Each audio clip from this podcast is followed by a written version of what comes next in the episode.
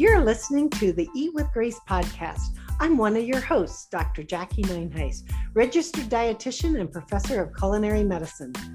And I am your co host, Brooke Fredrickson, registered dietitian and certified diabetes care and education specialist. And we are here to challenge a culture around food and nutrition from a biblical perspective. Hello, this is Jacque Nineheis and your uh, my co-host Brooke. And we are so glad to be here with you today. And we have been working through this podcast at pushing back against the culture um, around food and nutrition from a biblical perspective. You know, one of the big areas that I constantly hear from my patients is about food sensitivities and food sensitivity testing. And uh, we wanted to deep dive into this to, to look at what it is and to see um, is it legitimate? Is it something that we need? Brooke, what is food sensitivity testing and what are some different things that people find out from it? And is it something we need to do and need to know? This is one of those areas that I I'm kind of on the fence about um, to be perfectly honest. I've seen a lot of harms come out of food sensitivity testing. Um, I've also seen people helped by it. But I think one thing that's important to clarify with people is like what it's actually testing for and what that process looks like. Because I think so many people go into it thinking that uh, if they go and have this, you know, this food sensitivity test done and they're given this list of, you know, 50 foods that they're sensitive to, um, that they're that they're like allergic to them and should never eat them. And that's just not true. So the mechanism behind the testing it's usually done by um, a blood test. And what they're looking for is they're testing your igg it's a part of your immune system they're checking um, to see if there's any reaction to it. Now what that igg test does um, it's not showing that you're allergic to these foods but what it's showing is how you, how much you've been exposed to those foods, right? So it's showing how often that food has entered your body and how many antibodies against that food your body has. Because anytime we put something foreign into our body, uh, our body creates antibodies against it, right? It's this um, protective way of, of that our body uses to uh, make sure that you know we're not we're not going to get sick or um, you know anytime there's a foreign invader into our body even good food that's not tainted um, our body creates some antibodies against it. So that's it's checking this igg antibody um, and it's just it's only showing exposure and that's the problem. I think it doesn't show that you're sensitive it doesn't show that you're intolerant it doesn't show that you're allergic it doesn't show that it's negative in any way it's only shown exposure. So what's going to happen is when you get these tests back, it's going to show pretty much the most common foods that you eat right are going to be probably on that list. Um, if you eat chicken all the time it might be high on that list. If you eat you know gluten all the time it might be high on that list. It doesn't mean that you're allergic to it or that you're sensitive to it but what that test does do then, or what it, the purpose of it is, is to say, okay, if you're having symptoms around food and you think you could be allergic to a food or intolerant to a food or sensitive to a food, maybe you should start with you know maybe you should start by eliminating or cutting back on some of these foods that are on this list. Because if these are the foods that you're eating all the time it's most likely one of those things that's causing those symptoms the problem with it is I don't think uh, the doctors or the healthcare providers who provide these tests explain that well enough to people. I think people leave that office thinking these are the foods I need to avoid, and then they never go back to eating them again, or um, they they consider them an allergy, and you know it just it becomes this really restrictive thing, and it's never intended to be that way. Um, I think part of it would be you know the, the way to do it would be to sure you could try to eliminate some of those things do a very short term elimination diet go without those things for a little bit and then you slowly add one in at a time and then monitor yourself for symptoms. If you don't have any symptoms to those things you don't need to avoid them right? You're not sensitive to them. There's no physical reason to avoid them. And so that's the proper way of doing it. I just know that it's it's kind of abused and done the wrong way all the time. So I don't know what your thoughts are on it, Jacque, but that's my take. I think that the testing is actually very expensive and mm-hmm. the the costs to your health can be really high if you get a list of say 12 foods that you're supposed to totally cut out of your diet. And by cutting those 12 foods out, all of a sudden you're um, risking your health because you're not getting all the nutrients and, and all of that that you need. You know, these tests could be beneficial if you do find a true uh, food sensitivity. But it's so hard because we can't customize the tests for specific foods. They're not covered by insurance, so you're going to be covered uh, covering out of pocket. They're not going to be standardized, so you can go to one doctor with a uh, do a test and to get one result. You go to another doctor, you're going to get another result. So all of a sudden, it's very, very confusing. Like you said, you could do an elimination diet after you get your test back and see that if it helps, but you could skip the sensitivity test and do an elimination diet on your own also. Right. And what do you think of trying? Um, I think you probably need to work with a dietitian to do a sensitivity test. But um, Brooke, do you work with people doing that? I have. So I've seen people after they've had food sensitivity testing done, and then they've come to me really frustrated because they're like, I can't eat anything. What am I supposed to do? Or um, I've seen it a lot in kids. There's a couple kids that I've worked with who've had it done, and they're like, my child is losing weight because I can't eat anything, which is a big deal. Um, it's, you know, causing nutritional possible growth deficiencies in these kids because their diet is so restricted. So, um, one other thing, what was your question? Um, if you do elimination diets. Oh, okay. So yeah, as far as the elimination diet part, um, I have worked with people too who thought that they had some kind of food sensitivity um, or intolerance because they'd been having these weird symptoms. And my advice for them, right, it wasn't to go get tested because I don't think those tests are that helpful. Um, but the first thing to do is to keep a food diary.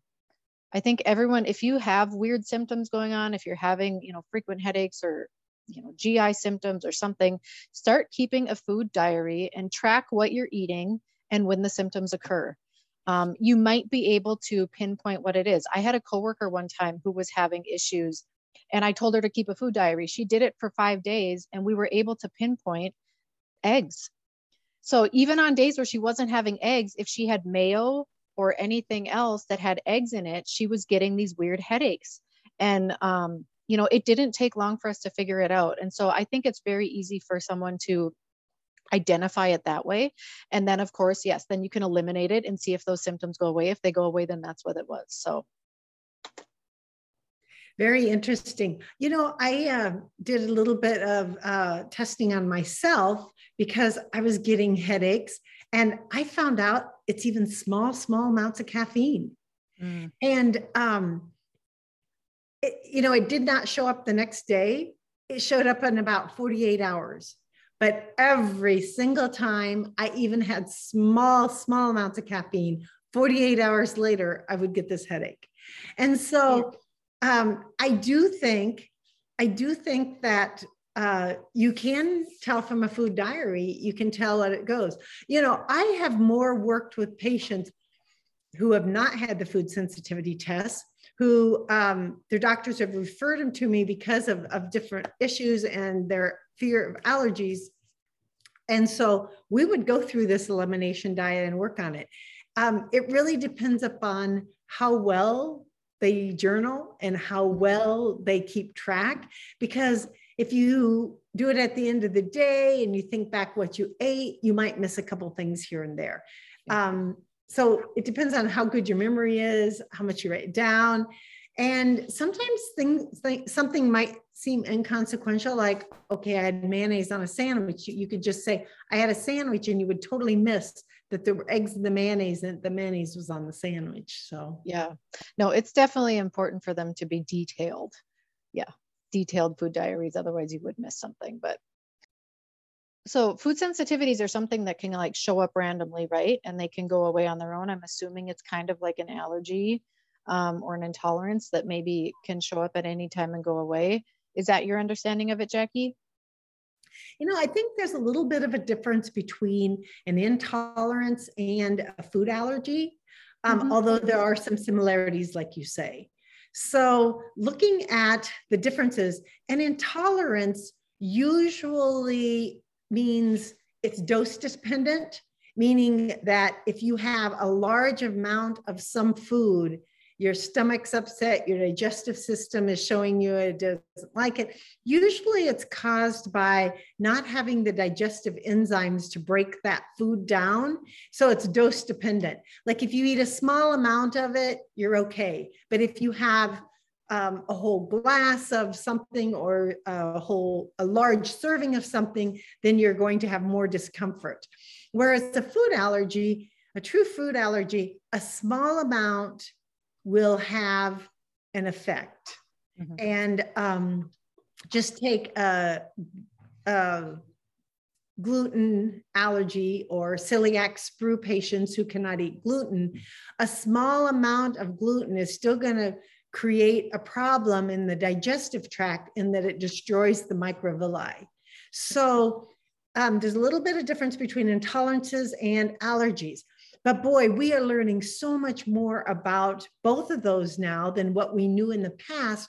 One of the interesting things about food allergies, um, we use, the doctors used to say, wait to give uh, foods that might cause an allergy past when the child's one year old now they're saying the earlier you introduce it, the less likely they're to get it. So, Brooke, that goes back to your point, and it exactly proves what you're saying that these these are come and go kind of things. Yeah, I know when I was young, I had um, I don't know if they were true allergies or if they were just sensitivities, but I had issues with peanuts and eggs and tomatoes, corn, and I think milk. Uh, I had testing done. I had a skin prick test done. So I think that's allergies and not sensitivities. Um, and I was able to do the drops and I, I, was able a year later to start eating those things again and I've been fine. I've never had any issues since. So I know that allergies can come go. Um, allergies are an immune response. It's your immune system responding to something. Um, and like you said, intolerance is usually doesn't involve the immune system. Um, but yeah, it's it's interesting to see how that goes. But I feel like with the food sensitivities, uh, I know it's become a big thing with all of the different testing out there. I mean, you can even self test. I think there's some things that you can order online, like a kit, and do it yourself. I have no idea how accurate they are. I would think they were probably not very accurate. But do you think food sensitivities in general are increasing, or is it just because there's more testing and stuff available out there that people are uh, more aware of it or talking about it? What are your, what are your thoughts on that? Well, I think if you talk to um, doctors and researchers and those who really look into it, I think you could have an, a really good argument for either side. Mm. You know, you'll you'll meet those that say that oh, our food supply has changed, that um, you know our bodies we have more uh, sensitivities to it, and then you'll have other people with a lot of evidence showing how you know, it really hasn't changed. So um, maybe that's not a satisfactory answer for that. Yeah. But but it is uh, it is something that happens. Um, you know, just to bring in another subject, uh, I have a doctor who we were talking about antidepressants and how many people take antidepressants. And so the question came up are there more people needing it today or are we just more aware of it? Mm-hmm. And she felt like antidepressants are underprescribed, where I look at it as wow, so many people are on it.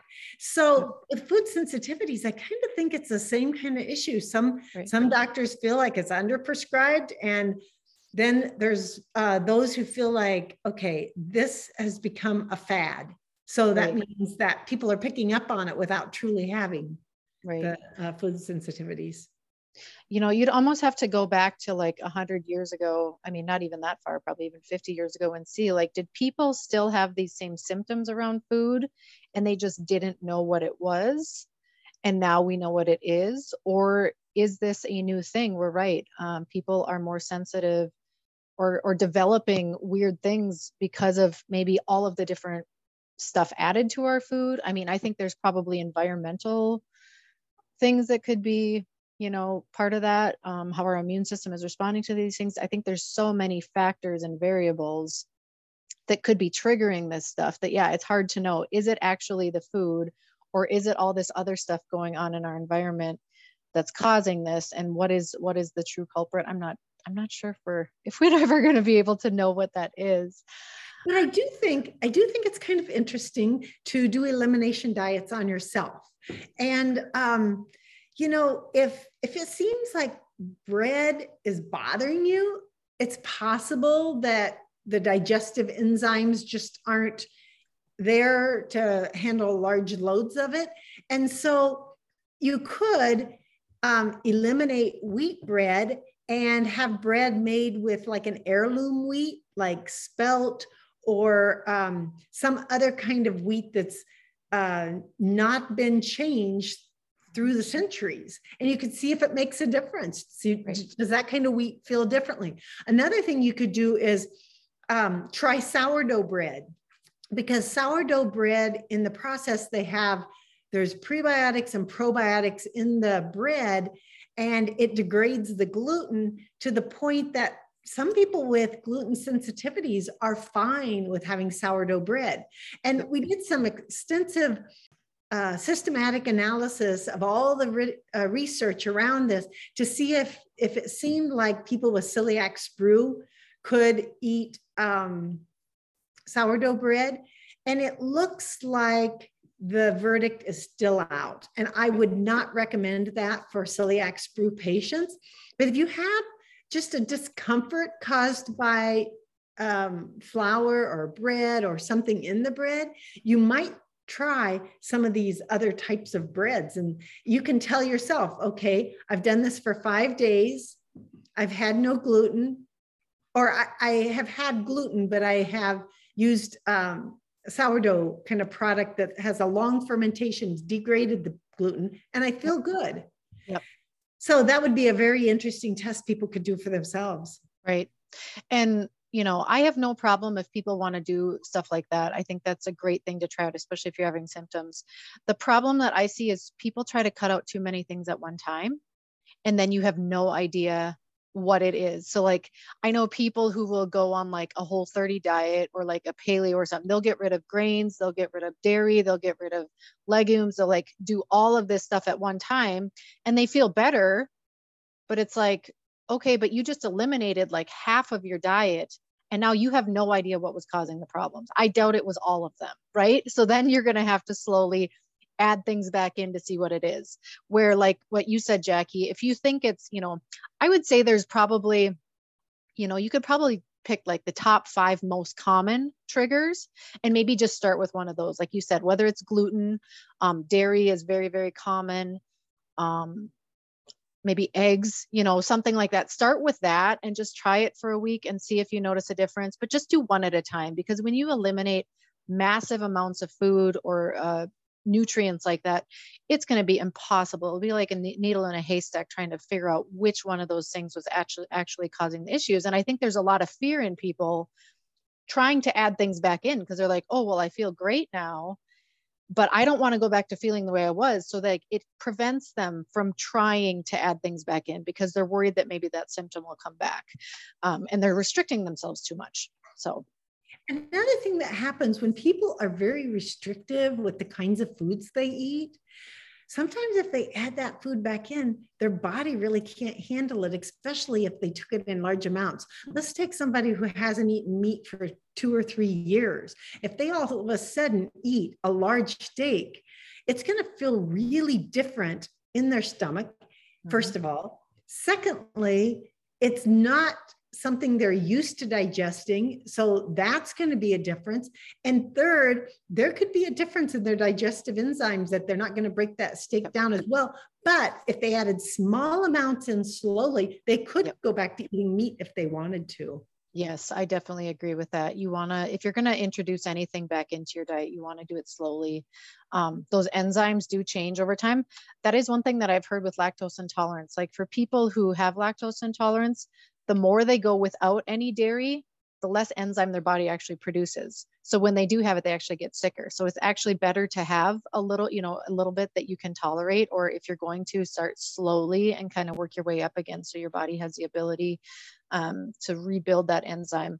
I think it also has a um, new research has shown that even like with the probiotics in your gut, those things change with any major diet changes too. So if you eliminate a food that the bacteria in your gut feeds on, and all of a sudden you introduce that food back in after you've kind of killed off that bacteria, that's going to cause digestive issues too. So you do, you definitely want to start slowly and work it back in to avoid any any discomfort in that area.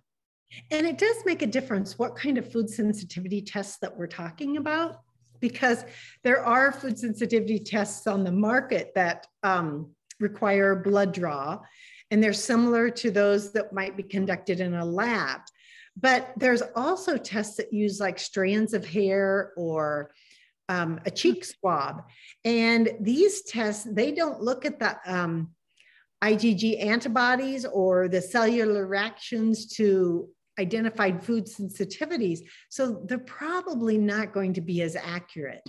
And, um, you know, a strand of hair has been in the environment for however long your hair is. And if your hair is, uh, you know, to your shoulders, that means that it's been exposed to the environment for probably a year oh, after it comes out of your body. Yeah. So, you know, you're testing something totally different maybe than food sensitivities. You might be testing whatever's in the air what's in your shampoo what's in your conditioner and um, not yeah. truly food sensitivities. Yeah i've seen hair strand testing done um, looking for like nutrient deficiencies. Um, i think there are there's a partial truth in that. I think they can look and see like if you've been exposed to lead um, or anything like that. But again, it's going to be past. It's going to be probably, you know, a few months ago. It's going to tell you where you're at. Nothing is going to be current because, like you said, your hair's on the outside of your head. Like once it's out, it's it's like it's dead, right? Um, so it's. I don't. I definitely don't think that is good use of like food allergies or sensitivities. I don't see how that would work at all to prove any of that stuff. So if anyone's advertising it that way, don't fall for it. Yeah, when we're looking at at food, we really are all about being able to enjoy life, being able to um, be healthy, being able to serve God, being able to do what you're meant to do in this life. And we don't want to add any restrictions to that any more than we have to. So the only time you want to restrict food is when you have a medical reason to mm-hmm. restrict food or a health yep. reason to restrict food. Yep. So that's something to keep in mind and it makes everything very easy to separate, you know. Are you restricting food for a health reason or medical reason? Every other reason, you know, if you want to do it, that's fine. But if it, it creates chaos in your life, having to restrict that food, if it uh, changes your priorities of, of putting God first, then you probably want to re examine why am I doing this and how important is it to me? So I want to ask you what your opinion is on this. So I know a lot of people that will bring in their kids for food sensitivity testing. Um, because of the child's behaviors, right? So if the kid is a little wild, um, if they're, you know, con- think they have ADHD or some other kind of, you know, attention deficit, something, um, maybe the kid is just not well behaved. I know parents will think that maybe it's something in their food that's causing that. And they will, I know like I've seen in in some of the naturopathic areas, they'll put people on, you know, gluten-free, casein-free diets, or they'll get rid of red dyes and they'll do that kind of stuff. Um, I haven't read the research on that, so I really can't speak to that myself. But as far as eliminating food for behavior issues, what are your thoughts on that, Jacque? You know, um, there are, are always nuances that, um, so I don't want to make a blanket statement about this. So there could be exceptions to this. But for the most part, unless you have a nutrient deficiency or there's a problem with um, absorbing the nutrients in the food, et cetera, you know, food really doesn't react in our body quite the way it's advertised like that. And mm-hmm. I agree that there's a lot of environmental things that probably aren't that healthy for us. There's probably a lot of red dyes and things like that that aren't that healthy for us. But it's probably going to show up in other ways than our behavior. You'll find on the internet uh, why sugar is kryptonite, and mm-hmm. it talks about the um, ADH diet truths. Now, this puts children through an incredibly stressful situation that really borders on abuse sometimes. Yeah. Um, parents think they're doing best for their children by saying, okay, we're going to make everything from scratch. So we don't have to add this. There's nothing of this. There's nothing of this, etc. When you go through the school lunch line, don't take any of this. Don't take any of this. Don't take any of this or this. And, you know, the child tries really hard just to do their best because they want to do what their parents have convinced them they need to do. They're trying hard, but it alienates them from their peers at a birthday party. It alienates them their peers at lunch. And a year later, their parents are like, okay, we're over that. We're on to the next thing now. Um, that is not good for a child's mental health. It starts to make them question all their food. It makes them question what they're being told. It makes them question, okay, why was I on this diet? Why was I on this, had this diagnosis? Now I have this one and this one. Yeah. So yeah, and I think it's been proven over and over again sugar does not cause hyperactivity and sugar does not cause behavior issues. Like it just it's not possible. The way that sugar is metabolized in our body is the way that every other carbohydrate is metabolized in our body. Um, can you get a sugar high or like a spike in sugar? I guess maybe you could. Um, but it doesn't it's it's not as big of a problem as I think a lot of people think it is. They're like, well, if my child is disobedient and not paying, then I he had too much sugar. That's just not true.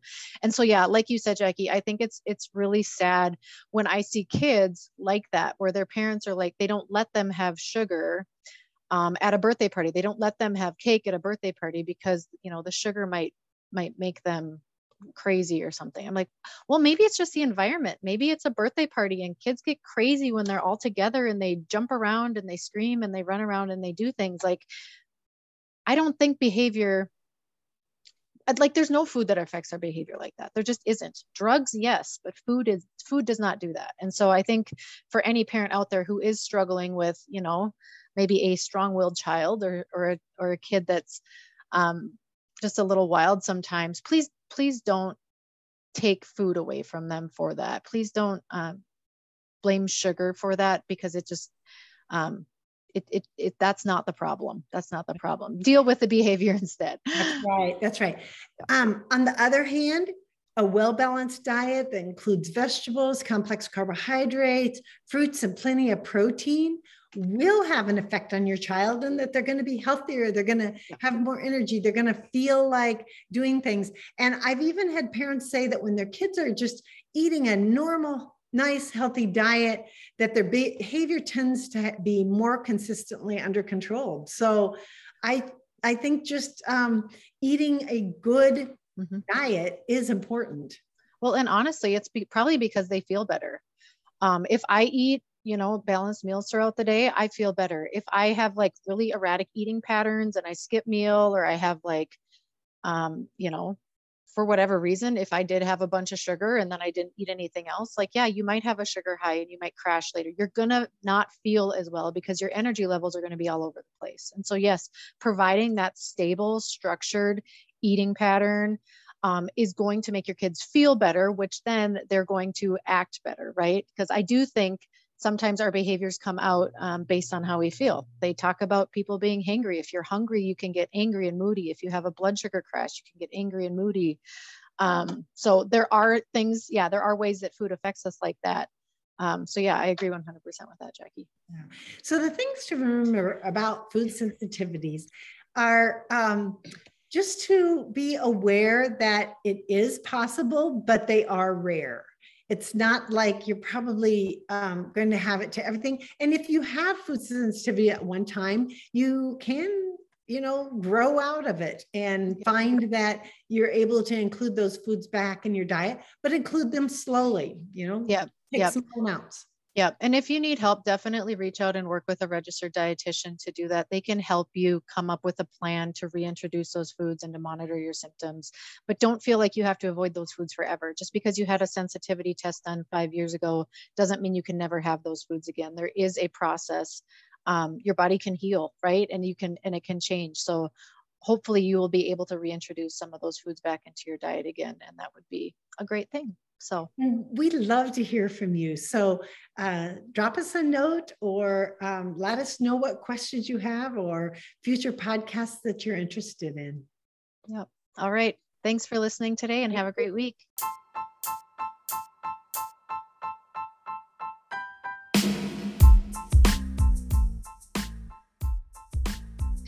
Thank you for listening to the Eat with Grace podcast. If you haven't already, please consider subscribing so you don't miss an episode. We would love to have you leave a review or comment on our Instagram page. It's been great to share this time with you, and we pray that you have a grace filled day.